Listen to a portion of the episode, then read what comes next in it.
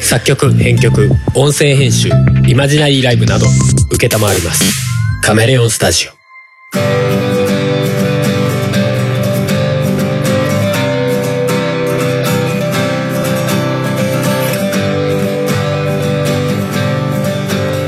おながめですはい。えー、今日は4月9日でございますはい。はい2021年です。はい。今日も春と、えー、ふもがはい。お送りしますはい。はいまたもや久々の更新結構経ったんじゃない前回からじゃないかな。前いつだったかちょっと分かんないけど多分うん2週間ぐらいは少なくともうん。経ってるような気がしておりますけどはい。前回新エヴァの話をするしないみたいな話をしてたけど覚えませんああ。うん。今度するかもみたいな話。うんそう今回はしないけどみうたいん、なうさん。言言ってたね。ってたんだけどうん。なんか結果俺自身がさなんかうん。なんかあんまり新エヴァの話をする気にも聞く気にもならないんだよね今ねなんかねあ、そう。あの感想的なものをなんかね聞く気になんなぜかあんまりならないんだよねへえポ。ッドキャストとかでも結構上がってるのようんうん。なんかねなんかいい風に言われてても悪い風に言われててもなんかね自分と感じてることがあまりにも違いすぎる気がしてうーん。っていうのを想像しちゃってなんかね、うん聞くのが嫌なのよねなんかね今ね考察はいいの考察は YouTube とかで考察とかは見るのよあでもなんか感想っていうのがあまりにも人によって違いすぎてあ。ああ。まあなんかねそういうことね。聞く気が今起きてないんだよねへえ。結構やっぱ上がってるのポッドキャストとかでも自分のね、うんうんうん登録してるところうが、んうんうん。ななんかねうん。あるんで、まあ、特別話すつもりは今はないんだけどうんなんかでもあのー今までのさ「進撃劇場版」とかさうんああいうのを見てきてうん最新作の「新エヴァ」をうん見ようかなどうしようかなエヴァ級の時すげえなん かなんか裏切られた感感じたしな、うん今回も怖えなって迷ってるっていう人は見に行った方がいいと思うああそうそそれは普通におすすめできると思うへえあの間違っても今作最初に見たとかっていうのは本当にやめた方がいいと思う どう楽しむんだろういやまあ映像的に楽しめるかもしれないけど内容的に楽しめないとはさすがにそりゃあねそんな人に向けて 最終回だそうそうそう最終回だけ見てもねって話じゃ ないうん、何も面白みがね。うん、ただでさえ分かりにくいアニメなのに、そうだねみたいなねとは思うよ、うんうんうん、うんうんうんまあそれだけは言っときたいかうな、あん。ー内容に関してはねなんかね人によってやっぱり受け取り方とかなんかうん見るポイントが違いすぎるというかうんうん。うん過ぎてあんまり語りに 語りにくいっていうか難しいねとは思うよねうん。うんただなんか今までのエヴァなんかけ結果なんかすげえ喋りそうだなそうだね 今までのエヴァってさ、うん。なんかその、まあ、もちろん根底にはさ考察するようなさいろんなうん。ギミックだったりとかさ話とかっていううんのうんがあるっていうところがなんか前提というかさ、要はギミックありきみたいなうんうんうん。なんかその作品のメッセージ性ももちろんあるんだけどなんかななんだろうなうーん基本なんかやっぱり考察とかにこう執着するというかさまあ、集結そうだ決ね。する、なんか、ストレートにただ見てると意味がわからない感じだからね。うーんこうなんじゃないか、ああなんじゃないか、こうとも取れるかなとそかうってだいね抜けてるピースを埋めていくのがメインみたいなうんそれが感じになるじゃない、そうだね。まあ、もちろん新エヴァもそうなんだけど、うん。そうでありつつもなんかその作品のメッセージ性みたいのは俺は一番強く感じたよね他のエヴァのやつそうのそうそ中うでってことそうそうそうそう、うん今まではなんかそのギミックがない前に出てたのが今回はもう完全にメッセージ性が前だなって個人的には思ってるんだよね、ギミックはなんかそんなに重要じゃないというか、うーん。感じが要は、いまあ、今までももしかしたらそのギミックでカモフラージュされてたのかもなとは思わんでもないんだけどそれがなんかちゃんと出たというか、うんまあ、最後だからそりゃそうなるよねっていう話なんだけど ねまあね。だからこそ俺は見たかったっていうのはあるんだけど、うんうん。じなゃんあか、その物語を作ってて最後って一番要はその物語がどう終わらせるかみたいのが重要なわけじゃない、うんうん。いや本来はもう前の旧劇うん旧劇場版うんあの最後気持ち悪いで終われるでおなじみの、うんうんまああれも本当は終わってるんだけ ど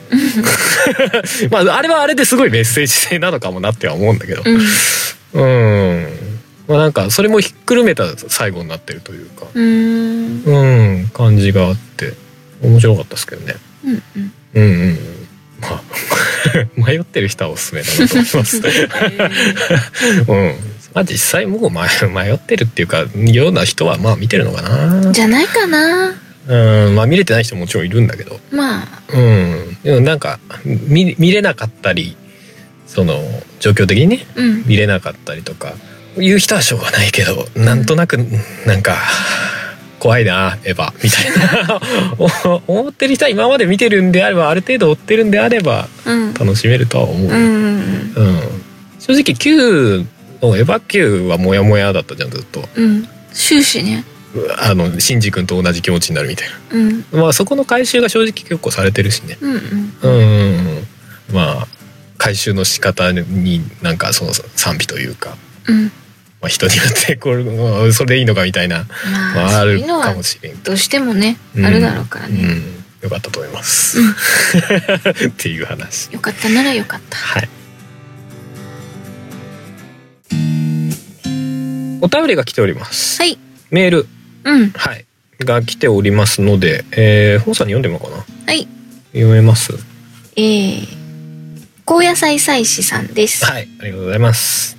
第390回と第391回を聞いて考えたことがつながる部分があったのでお便りを送ります前回と前々回かなかな、えー小麦アレルギーの話でははいはいはい例えばパン屋さんなど製粉を扱う人が口だけでなく鼻や皮膚からも体に吸収してしまい結果アレルギーが出てしまう人がいますうん近所の個人店のパン屋さんがかなり重いアレルギーになってしまい無期休業だという張り紙があることを思いながら聞いていましたうんうん肉が食べられない話これは私の中で東日本大震災の話とつながりますうんうん立ち入り禁止区域となった家畜たちが大量に死んでしまった写真や事実が結びつき私は今でも肉を食べることができませんかといって食べている人を批判もしませんアレルギーというよりこ心理的な問題ですねうんうんそこで一旦切ろうかはいアレルギーの話前々回かなうんあの花粉症がうんだらかんだらってうんいううんして話たをねしてた時の流れですね。うんううんんうん。そうだよね途中から発症するからさそのパン屋だっけ、うんパン屋がさ小ん麦アレルギーみたいな、うんうんとかありえるもんね。前に蕎麦屋さんがはい。やっぱりそば粉をすごい吸うとアレルギーになっちゃうみたいなう話をしているのを聞いて、んうん。あそういうのがあるんだって知った気がした不思議なもんだよねなんかそれに多く触れてれば慣れるのかと思いきやババグるというかうんアレやっルギーになっちゃうみたいな。ぱりこうどんなものでも体の中で一定以上を超えるような摂取量になるとやっぱりそういうアレルギー反応みたいなうん起こるんだろうねまあベースは多分確率なんだと思うけどね。もちろん蓄積されてるっていうのはあーだっておかしくないどっかに溜まってるわけじゃないじゃないなんかとかカウントしてるわけじゃないでしょカチカチカチまカあチねどうなんだろうねそういおうこと腹かの中の小人がさ「え1万カウント超えましたアレルギー発症!」っておかしいでしょなんかうんうんわかんないけどね わかんないけどうのかねだなんか例えば1万分の1の確率だったらさ、うんまあ、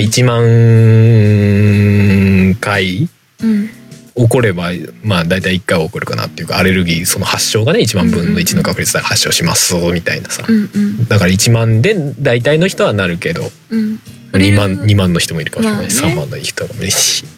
1,000回でなっちゃう人もいるしみたいな,、うんうんなんかそういうことなのかなとか思うけどかなまあそうねでもよくわからんよななんかなそのアレルギーの元とかっていうかアレルギーって結局よく分かってないんでしょ原そ因とうなかのだって全然防げてないわけでしょ原因が分かってるんだったら防げるわけじゃんまあそうだねその仕組み的なねうんうん、うん、免疫反応がなぜ暴走するのかっていううんうんなんか別のその菌的なものと勘違いしちゃうみたいな話でしょうん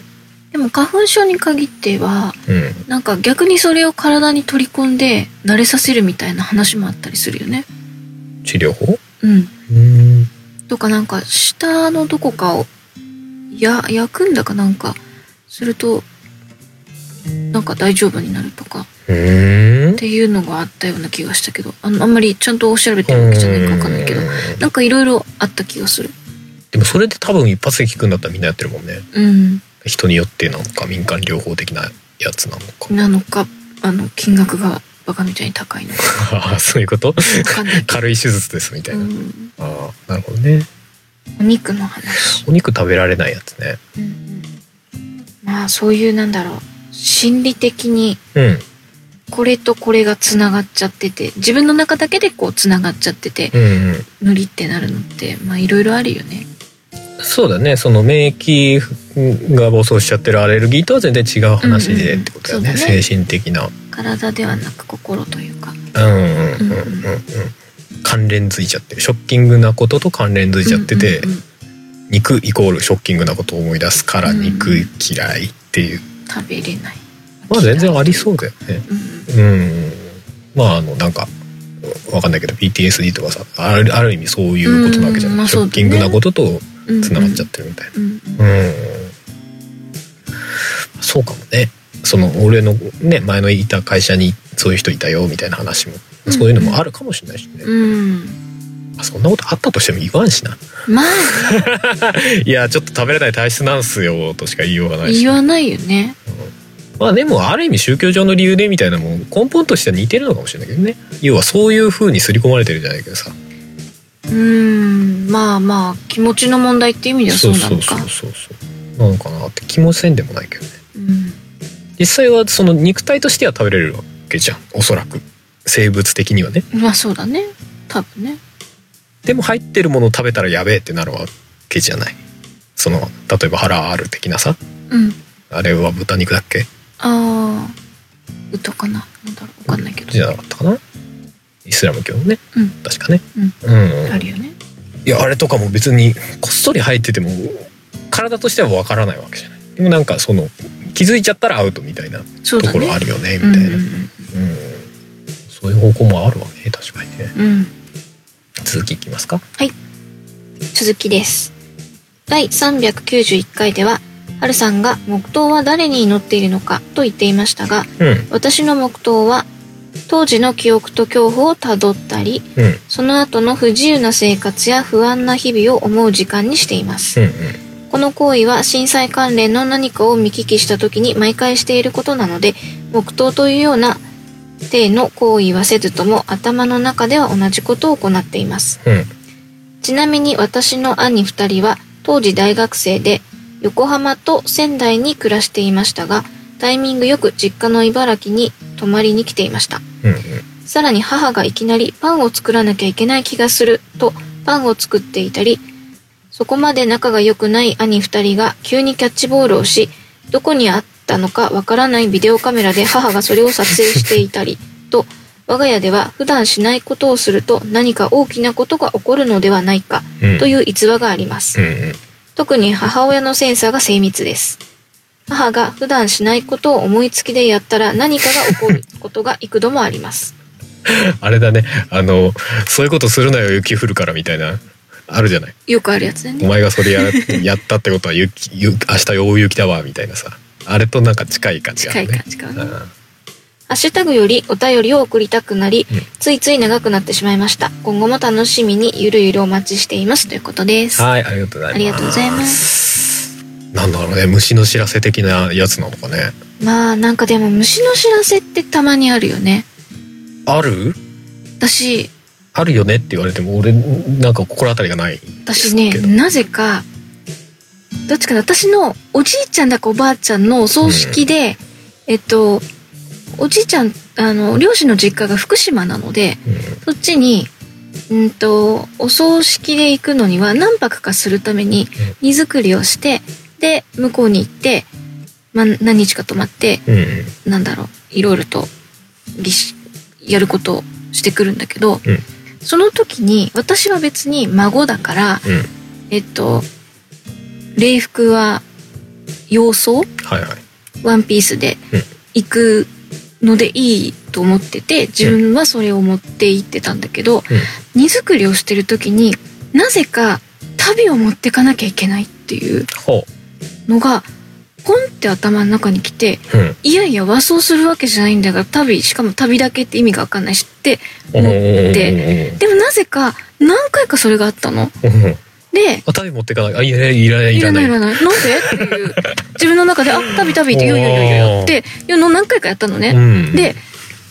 え、そえ、何って思って、うんでもいらないっしょって思って結果持ってかなかったの。はいはいそしたら理、性が勝ったわけうん。で、実際向こうに行って、うんうんと、そのみんなが、えっ、と、告別式とかに出るのうにん着替えをしようっていう時になって、私の母が、うんえっ、と、レンタルで着物は借りてたんだけど、うん足袋だけは自分で持ってこなきゃいけないの知らなくて用意しなかったって言ってたのうね、んうん足袋だけないどうしよう って結構大変だったのよはいはいそタビ ーだったのあ足袋ああごめん持ってくれよかったねみたいそうだね虫の知らせが結果何の意味もなかったっていうなごめんっていう虫の知らせを無視する、無視しちゃってうん、っていうのがあったはあそれ面白いねうんなんかびっくりしたよあれはあの時はねすんごいそうだねちょっとしたまあみあー難しいなそれって未来予知なんだな虫の知らせってまあそういうパターンもあるしうん何かがあったのを感じ取るっていうああなるほどね要はか感じ取れない本来は感じ取れないめちゃくちゃ遠くで死んだ親しい人の死をなんか感じ取るうんうんうんパターンもあるよねうんうんうん確かに未来予知パターンもあるよ未来予知パターンだねそれはねじゃああれだこの間本当に最近うん会社の一緒に仕事を今してる子がうんおじさんがちょっとそろそろうんうん怪しいっていうはいはい話をずっとしててでもしかしたらあの急に休むかもしれないみたいな話は聞いてたんだけうどんなんか夜中に、まあ、今ちょっと夜勤をしてるので、うん夜中2人で仕事してたら突然「なんか暑いんだけど」って言い出してほういや寒いよって 夜中だしあのエアコンあんま効いてないし寒いよってなんか顔だけ暑いんだよねでうんでその後すぐにスーって引いてってうん「あ大丈夫になった」って言ってて「何だったんだろうね」なんて言ってたらあのその子のお母さんからうん「おじさん亡くなった」っていううん知らせを聞いたっ て。てでそのあったかくなったって言ってたのと大体亡くなった時間が同じっていうへえことがあったそれはそっちなのかななんか感知したっていうそうだね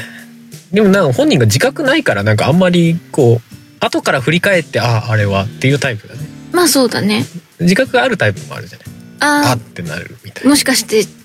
来そたうかそもうみたないんなじゃないみたいななんじゃないって聞いたらそうでしたとかあそーう例えば自分から自発的にねはいはいはいはとかいろいろあるねいねなんかそのなんだろうなロマンのない話をすればうん人間ってそういうの関連づけたがるというかうんうんうんそういうのはあるよねとも思う基本はベースはそれなんだろうけど、うんうんそうんれにしても説明つかないことがちょこちょこあるのは面白いよねっていう話ではあるなそうだねだって別に普段と違うことしてることって結構あると思うんだよまあそうだよね突然フリスビーやろうぜとか俺が言い始めたりするわけじゃん そうだね結果的に何も起きないことが多いわけじゃん、うんそのそうだ中のでなんか10回に1回とか100回に1回とかうんうんうん何かが起こるわけじゃん、うんうんうんでそうするとその時の印象がすげえ印象強く残るからっていうのはあると思う、まあまあそうだよねベースはそうだとしてもまうあん確かに話としては面白いよなって思うよね、うんうんうんやっぱりね俺自分自身でそういうの感じたことないなあそうまあ私もその旅ぐらいだなああさっきのね うんそう何回も思ったっていうのは面白いけどねそうまあでも何回も思ったからこそそこで向こうに行った時にああまあねそのそういう事情が起きたからより印象強く覚えてるっていうのはあるかもね、まあねうん、でも普段旅行行くのに旅持ってかなきゃなんてふと思うことはまずないからね、まあそうだろうねそうだろうね不思議だねうんだからそういうのをあ、あのー動物ではなんかよく言うじゃないなんかすごい地震が来る前にすごい犬が吠えるとかうさ、んうんうんまああれも実際わかんないけど、うんうんまあ迷信迷信っていうかうん的なところもあるけどさ、うんまあ実際証明されたわけじゃないですかそうさだねう、んうん、でも人間にも同じようなことがあるんだとしたらまあ似たようなことは起きててもおかしくないようね、んうんうん何かをきっと無意識の感じ取ってそうレベルで感じ取って第六感ですか、そうそうそうな何かしなきゃみたういんなうんうね、うん、んみたいのはあってもまあおかしくないよねとも思うしねそうだねうん、動物があるんだったらまあ人間にもあっておかしくはないだろううんしうね、んうんで逆に動物も自覚を持ってやってるかって言われると多分自覚持ってないんじゃないなんか怖いって言ってるだけかもしれないそうだねなんか嫌な予感するわーってワンワンって言ってるのかもしれないそようだね人間もそれがあってもおかしくないよね、うんうんまあ、それがなんか急にパンを作るとかだでもちょっとなんか面白いっちゃ面白いけどねわあなんか怖いそうそうするパン作ろうとかキャッチボールしようとかビデオ撮ろうとかさいやそわそわするとすら思ってないかもしれないけどねね本人たちはねうんなふとあキャッチボールしようみたいな、うんあパン作ろうでもなんかそれになっちゃうとさなんか変なことしないでってなりそうだよねなんか ね急に変なこと言わないで怖い怖いってなりそうなんか 突拍子もないこと言えなくなっちゃうよねなんかうんそうだね急に「あ焚き火したい」とか さ言ったら「やめろやめろ」とか言って周りに言われそうだよねなんかね「お前が焚き火し急に変なこと言い出すとなんか地震のくからやめろ」とか言ってね まあそんなこともないんだろうけどうね、んうん、でも振り返るとそういうのがあるみたいな面白いなうんうんなんか普段めちゃくちゃさそのルーチンワークじゃないけどさ、うんうん要はルーチンで毎日同じようなサイクルで生きてる人がさ急になんか別のことしようって思ったタイミングでそれがあ当てはまっちゃったりするとさうんあそうなのって思っちゃうよね多分ねよくあるよねなんかこう飛行機事故だったりとかさああ列車の脱線時事故とかでもさ、たまたま交わした人の、ね、そうそうそうそうエピソードだってまあ逆にたまたまそこに乗り合わせた人とかでもあるんだけど、まあその人は死んじゃってるんでなみたいな、そうなんだけどそうそう語りようがないよねみたいな結果なんかちょっと若干もやるけど、うねん、うんあるよね毎日を本来だったらそれに乗ってたはずなのにみたいなねいやでも俺ヘリクスだからダメだなそういうのないやだって何百人もいる中にそれは一人ぐらいいるでしょうよそういう人ってって思っちゃうんだよねなんかね、まあねまあねいつもと違うサイクルでたまたまそそののう危機回避しました、うんいやまあそこまでならいいと思うよよくあるのはなんか何々宗教の人はそれをそれを回避した人が何人もいましたみたいなだからなんかおうこおううノアの箱舟的に助かったんだわみたいな あ先って 民いう思想的なそうそういうことを私たちの宗教は崇高だからみたいな感じの言い方をするようなところを知っているので それは単純に怖いねそうなると「うその言いん」っ方ですねていうはんみたいなうんていうか本当なのって思うよねシンプルに知らんそれはあれじゃないのあのここの宝くじ売り場から1億が何度何本も出てますみたいなさ そういうやつじゃないいやいや買ってる人多いだけでしょみたいな さ何かしらトリックを探しちゃうよねなんかねまあ信じてるならそれでいいと思うけどねあれ面白いよねこの売り場から1億が何本も出てますとか言ってさ、その分買ってる人多いんでしょみたいなさで買ってる人多いからさらにうあの1億円とか出る人も増えてさらに買う人が増えてでさらに 当たる人が増えてみたいなさうんうん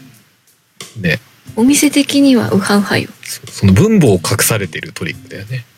あのあれよコロナとかでもあるじゃんあの何人検査したうちの何人その陽性者数新規陽性者数なのみたいなうんうんうん今現状さ今日は何人出ましたしか出ないじゃんいや何人中検査して何人出てんねんって いうのがいまだにこう出ないみたいな話があるよねまあそうだねうんうんそこそこの比較なかったら意味ないじゃんみたいうんなあるけどねああいうなんかトリックみたいのはあるよねうんうんまあ全部が全部そうだとは思わないしまあそれを決めつける必要もないしうんねうんうんうんでもそういうのもあるかもなと普通に思わんでもないよねあのなんか幽霊いるにいないみたいな話とちょっと近いけどうん別に 否定する気もないんだな、うそういう現状の科学でわからないようなことが全部ないとも思わないというか、うんうん虫の知らせとかもその現状では自覚してないうんうんそういう自分人間の能力みたいなさ、うんうあんっても全然おかしくないよねみたいな 「その進撃の巨人」みたいに 見えないところで全人類つながってるんですみたいなさ ああなるほどねユミルユミルに全部つながってるんですみた いなさちょっと何言ってんだか分かんないですけどそうなんで しょうみたいなやつうんうんうんそういうのあってもおかしくないよねだからそこを通じてこの他のあの関係が深い人とはそこと深くこう見えないところで通じ合ってて死を感じできるんですとかって。よく双子はなんか結構そういうのがうんうん感知するとかっていう、言うよね言ったりするよ、ね、双子はなんかまことしやかに言われるよねあれ不思議だね一卵性の双子だけ言われるのかまなあそうだね基本はね、うんうんうんまあ二卵性とかでもまあ多少あるの場合かによなってはあんのかな、んまあでも一卵性はなんかそういうのが多いっていうよねねまあなんかそうかもなって思わせる要因が多いもんねだってねまあねだって遺伝子同じなんだぜうん設計図同じなんだもんうんうんえお前らはどこで2つに人格分かれたのとか思うじゃんなんかなんかあー人間のクローン問題みたいなさ全く同じ人間からクローン作り出したらそいつに人格は雇うのかみたいなさまあでも設計図が同じでも作った人違ったりとか環境が違えば違うものが出来上がるっていうだけなんだろうなって作った人周なんて言えばいいりの環境ってことそうそうそうああそれはもちろん違うだろうねうんうんうんでも元は元は同じ個体だったわけじゃんまあねどこから人格っていうのは分裂するのかみたいななんかねだからそこが曖昧なんじゃないのっていう言い訳ができるよね言い訳っていうかあー理屈は通るよね、うんうんだからそこがその人格が分かれたところが曖昧だったからこそそのリンクうんうん要は普通の人はないようなリンクが存在するみうんうたいな、んうんワクワクするじゃん そうなると双子の人たちの感覚ってどうなってるのとか思うよねね今身近にいないな双子一卵性のねうん学生時代はいたけどねいたね露骨に性格分かれててってちょっと面白かっ見た目全然判断できなかったりとかしてたあ そうそうだね これどっちなんだろうなってあえて揃えるのを売りにするタイプとあえてこうずれちゃうタイプとね、うん一緒にされたくないうんいるよねでもまあもう環境問題はあるにしても環境問題じゃないその先天性のものうんもともと持ってる要因みたいのが同じってことだもんねだから普通の人よりそれは同じようなリアクションだったりとかうんうん同じような発想に至るみたいなのが多いだろうしね、うんまあその上でその超能力みたいなねうんうんのがあるかっていうのがまた別なんだろうけどうんなんかありそうだなと思わせるっていうのがなんか肝だよねそうだねああいうのはうんうね、んうん、だからそれこそうんまあ SF とかでよくあるやつだけど人間をデータ化できたらそこにゴーストは宿るのかみたいな、うんゴゴーストって言い方はもう完全に広角機動隊だ けどささやくのよ私のゴーストがあーまあ好きすぎるわねこれね。そうだからその精神が宿るのかみたいなね、うんうんわあお面白い話題だよねそれにちょっとつながるような部分もあるよねなんかね、うんうんその双子の話って、うんうんうん完全にデータ化されたそれは人間たりうるかみたいなそもそも人間とはみたいな あの学習する映画や出てきてそれのベースにその人間のコピーというかデータ化された精神を入れたらうん人間になるのかそれは人間かみたいな肉体が必要かどうか問題とかね、ちょうどあれですよ私お昼を食べる前にうんさっき読んでた漫画がうん、それに近い感じのああそなんかえっと技術が発達したううん未来の話みたいなのでうんえっとえっと無脳症の子供に無能症って何脳が発達あの、お母さんのお腹の中でうんえっと赤ちゃんが大きく育つにあたってうん脳がちゃんとす発達しなかった作られなうんかうっんた、うん体はちゃんとできてるんだけど、はいはい脳だけなかった空っぽみたいなから生まれたとしてもあの長くは生きられませんよっていううん状態の赤ちゃんに、うえっと完全な人間の脳をえっと分析してほぼ近い状態のプログラムされた人工脳っていうのが出来上がってる世界で、はいはいはいそれをその赤ちゃんに移植手術を手術をすると、うんあのちゃんとなんだ人間としてうん成長できるけど、うんなんかその人工脳になってる人はなんとかって別の言われをするはいはいはい脳は AI みたいな形なんだけど体は本当の人間の体っうんうんていう、えっと、のが人権をきちんと持って、うんえっと、普通に生まれた人間と同じように生活をしている世界みたいな。うんうんうんで出してそれは本当に人間なのかどうかとかなんか心は脳に宿るのか心臓に宿るのかみたいなうんとかそんな話のうんうんうんなんか漫画でしたそのねどこまで人間なのか話みたいなのはそうそうまあ、音目でも過去に何回かしたことあるけど、うんうんあの人間を半分に割ってってずっと半分に割ってったら最終的にどこにたどり着くのかみたいな、体を上下に割ったら多分上半身にいるって認識するじゃん人間は。うんうんでそれをじゃあどこにしましょうなんか首と胴体に分けたらどっちがその人だと思うみたいなさ、うんうんまあ、そういう思考実験みたいなのあるんだうーんまあある意味そういう話かもね、うんどこに人間は人間として宿るのかみたいな、うこう宿すのかみたいんうんうんなね、うんまあ普通に考えたら人間としては死んじゃうんだけどその感覚的な話うね、ん まあねうんまあ、物理的な話もあるんだろうけどさ、うんの脳がその記憶を持ってるんだとしたらじゃあそこなんじゃないってことになるとじゃあに人間は記憶のし情報としての集合体でしかないんじゃないみたいな話とかね。うんううんん、変わるよね俺それで思ったのが俺多分自分で考えた話なんじゃないかなと思うんだけどまあいろんな話を聞いた上でねうん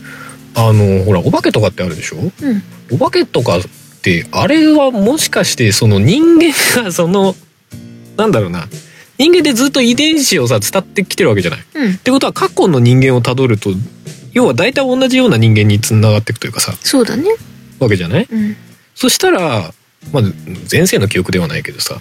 その過去の人間の記憶を持ってる可能性もあるわけじゃない、うんうんその脳としての記憶としては持ってなくても、うんその遺伝子の中にうんうんうんまあその現在の科学ではわからない状態で何かしらそのうんうん入ってるみたいな、うんうん考えるとそれが何かの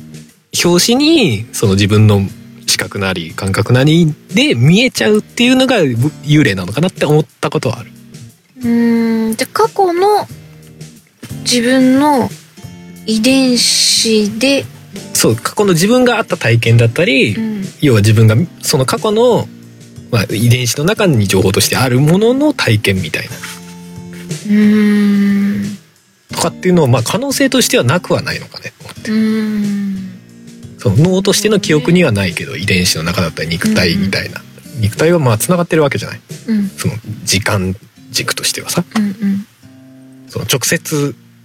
その その人が生きてるわけじゃないけどうんまあまあ連なってるっていう意味ではずっと一本でつながってるわけじゃなくて、うんまあね遺伝子って意味でねそうそうそうそうそう、まあ、肉体としても綱綱渡しなんかそのバケツリレーみたいなことが行われてるわけじゃない、あるまあねうんだからなんかそういう記憶が突然こうポッと出てくるみたいなのはなんか可能性としてはあるのかもななんて思わなくもないけどまあねただそういうのだと例えばなんだろうな一瞬だけ何かの映像が浮かぶとかそういうんだったらうん確かになんかそういう過去のうんなんか遺伝子によるものとかっていうのはあるけど、実際に自分で日常暮らしている中に普通にこう幽霊が見えるよっていう人たちとかになってくるうと、んそれはなんかまた別問題になってきそうな気がして、まあね、うんまあねまあ全部が全部同じ原因でできてる事象かって言われると分かんないもんねそもそもね、うん、うん、その人の固有の何かその見え方だったりとかっていうのもあるのかもしれないし、実際自分が見えないから見える人たちってどういうものなのかっていうのは分かんないからうね、んそもそも普通ではない事象なわけじゃんまあね大半の人が見えるわけじゃないわけで、うんうんだからやっぱり少数の人が見える事象ではあるから、まあ、レアな事象ではあるんだろうけどどたうだしようもしかしたら私たちが見えないだけで実際はうん見える人が多くて、でもこれ見えるって言っちゃうと少数派って言われちゃうから言わないでおこうっていう人が実は大半だったみたいな え見えるんですか 見えないっすあ見えないってことにしておき見まえすないっていうことにしておいた方が生きやすいみたいなうん世界かもしれない実まあは、そもそもその感覚を共有できないからさそうなんだよねこう俺が普通に見えてるも のあここにアリがいるなとかハレハエがいるなって普段思っててな誰にも何も言ってないけど本当はそこにハエがいないかもしれないからね 俺が思ってるだけでうん、うん、実はそれハエじゃなかった例だった例だったっていう可能性はあるよねあるあるすげえちっちゃいおっさんが飛んでるみたいなさ よく見るとうんもう話がわけわかんないですあでもねまあその関連で話しちゃおうかなほう最近あのーやったというかやってるでいいのかな、うんゲームであのザ・レッドストリングスクラブっていううんあのもう1年以上前にあのパソコンで買ってずーっと置いといたゲームがあるんですけど、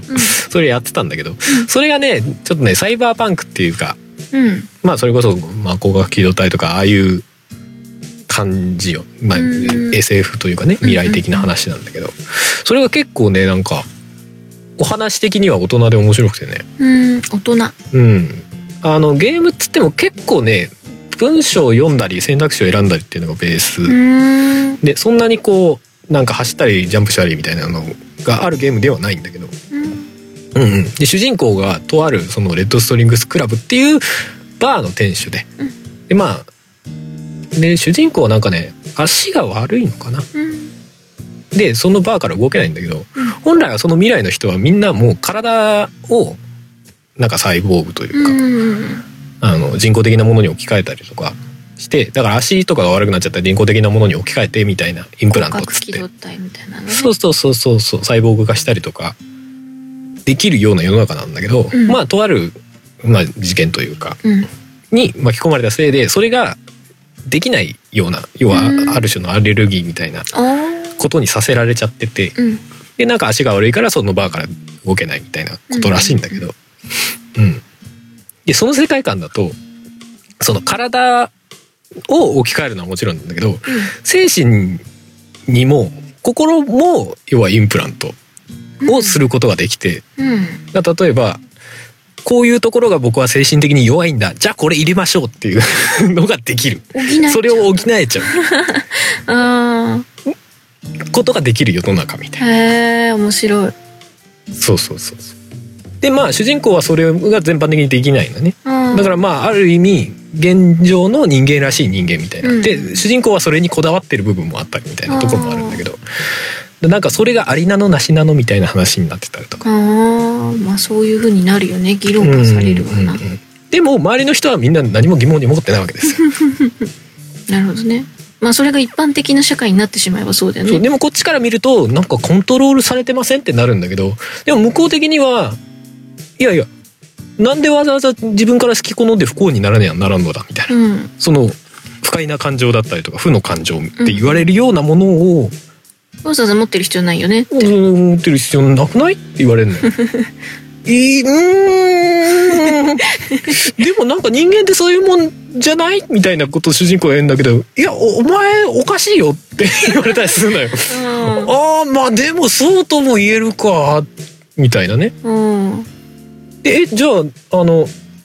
精神が病んじゃって死にそうな人がいたらどうするって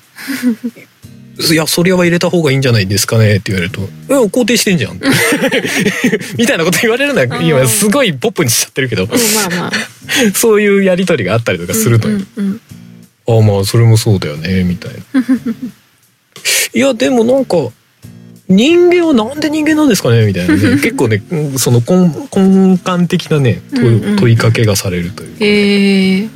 面白かったですね、うんうん結構あの短い内容的にはそんな長くはないんだけどそうなんうだんうんうんうんじゃあもうクリアしたというか終わったのクリアしたんだけどこれはぐ 結構ね選択肢がいっぱいあるから、うんその選択肢によって内容が変わるんじゃないかなと思って2週目をやっている途中ですねまあ1週短いからあの全然いい,、うんうんいいんだけどっていう感じだねんんんうんうんまあライトなところで言えばうん要はなんかこう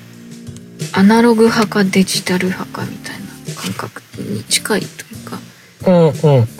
すごくライトに言うと昔はこう機械なんて使わずに、はいはい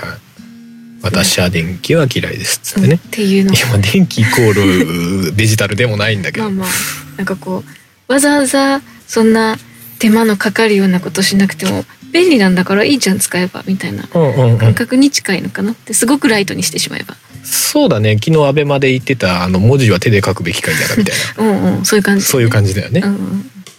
いや文章を伝えるだけだったらパソコンで打てばいいんじゃないのみたいな、うんうんうんいやでも文字には文字の良さがあってみたいな書くということがみたいな大事でみたいなそうだねまあでもそういうだ悪い部分を愛せるかどうかみたいな悪悪いというかなそのまあ合理的じゃない部分にうんうんうをん愛せるかどうかうんうんみたいな話はあるかそこに人間らしさを感じるかどうかみたいなうんうんうだんからその憤の感情を持ってこそ人間なんじゃないって言ってる一方でそれを否定しようとしてる世の中もあるよねみたいなのが事実ある、じゃああるよね、そうだねそのレッドレストイングクスクラブだとあのなんだろうな科学者の、まあ、とあるキャラクターがいてその人はもうあのなんだろうな性的な感情をなんか捨ててるみたいなこと言ってたかな、うんだから科学者はあんまりそういうものがありすぎるとうんその冷静な判断が下せなくなっちゃうから、うんあえて捨てたみたいなことをさらっと言って て、だからそうそうなんですみたいなうんうんお客さんとかがいたりとかねうんだからそのインプラントでそういうのをうん制御してるみたいなうんうんまあゲームの問いかけとしてもまあまあざっくりやそういうのがありなのなしなのみたいな感じもあるんだけど、うんうんうん、でもまあまあまあでもそういう人がいてもいいよねみたいなそういう判断があってもいいんだけど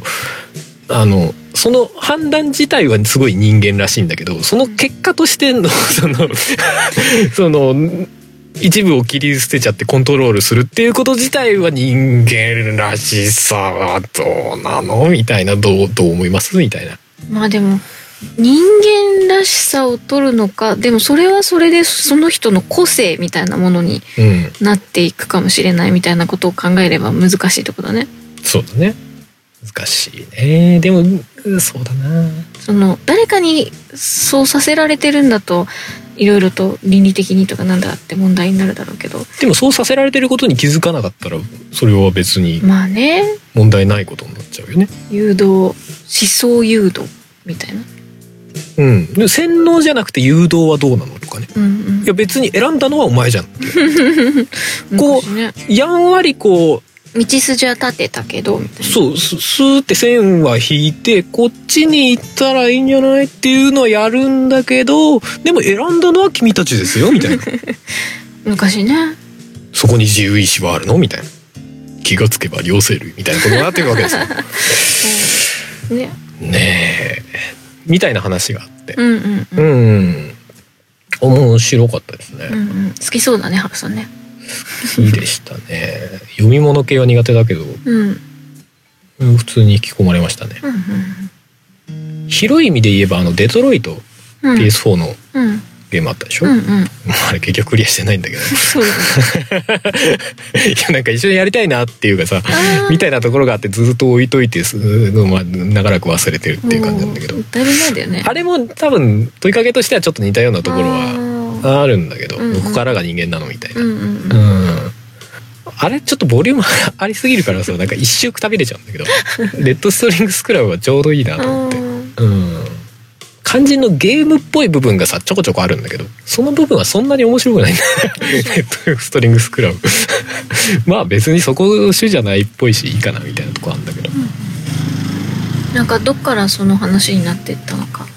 あれじゃないですかあお便りのえっ、と突然と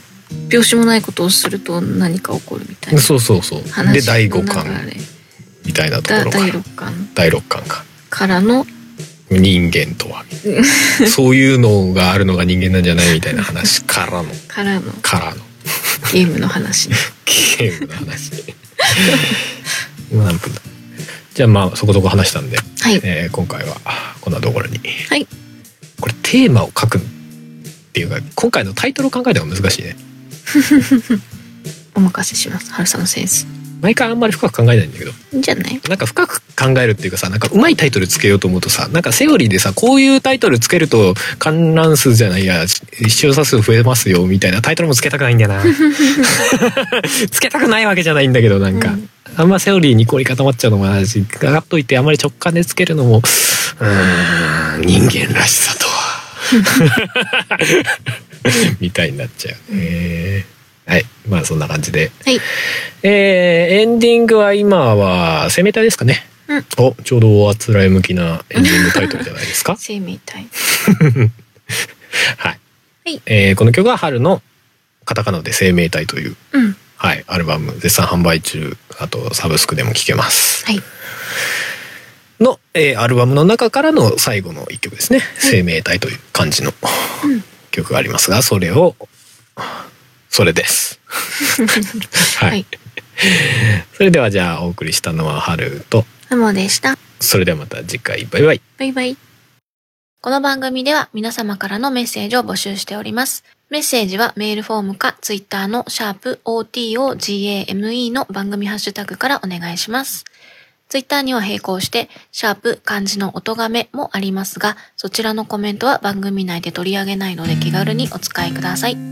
さらに、音がめではなく、春は作曲、ポッドキャストの編集代行などのお仕事を受けたまわっております。音に関することで何かありましたらぜひカメレオンスタジオのウェブサイト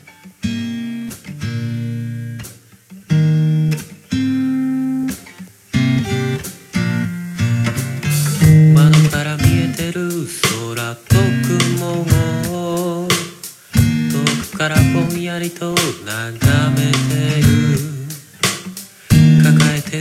ちとは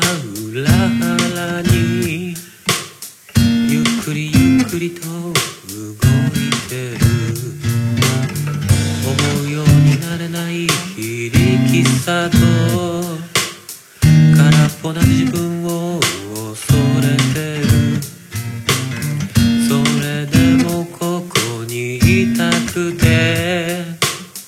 大事なもの選んだ何も根拠なんてないけど僕にだけできることこのままずっと明日へ手をつないでどこまでも愛の形を探そう愛の形を作ろう愛について言い合おう手をつないでいつまでも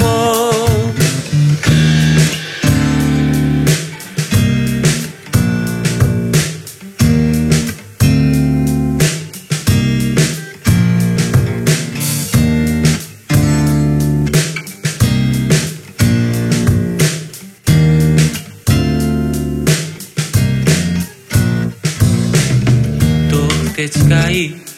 あの場所へ夜は心寄せてみるどうにもわからないけど僕なりに日々過ごしてる自分なりにわがままに生きる形探してる生まれ持った優しさと残酷さすらもうここにいるいつかくちゃくちゃになってさ言い合いもしていようどれもが愛おしくてまた手を取りどこまでも愛の形を探そう愛の形を作ろう愛のことを語らおう手をつないでいつまでも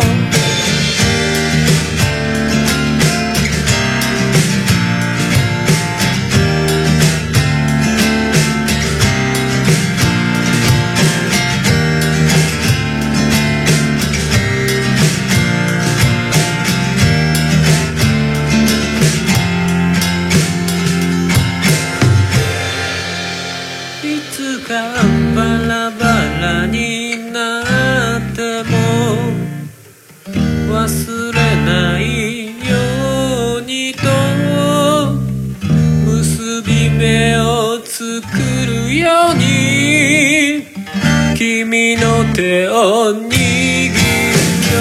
は名前のない者たちと形のないものたちが僕らの宝物手をつないでどこまでも愛の形を語ろう愛の形を綴ろう愛のこ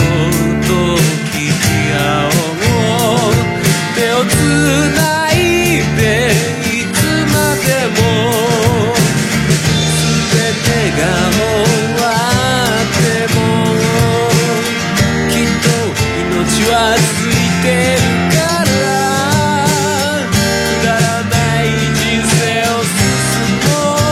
う笑いながら今君と繋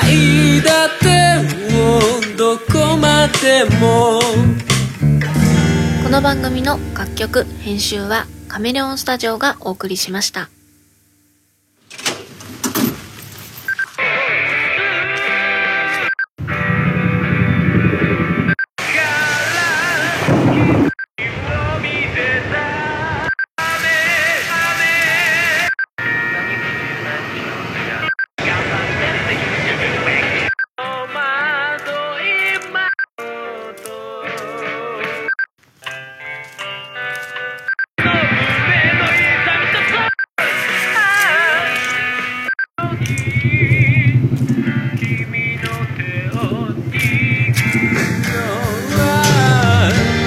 叫ぶように嘆くように祈るようにつぶやくようにあなたに聞こえるように春セカンドソロアルバム「生命体」Spotify などの音楽サブスクリプション iTunes などの音楽配信サイトで販売中でどこまでも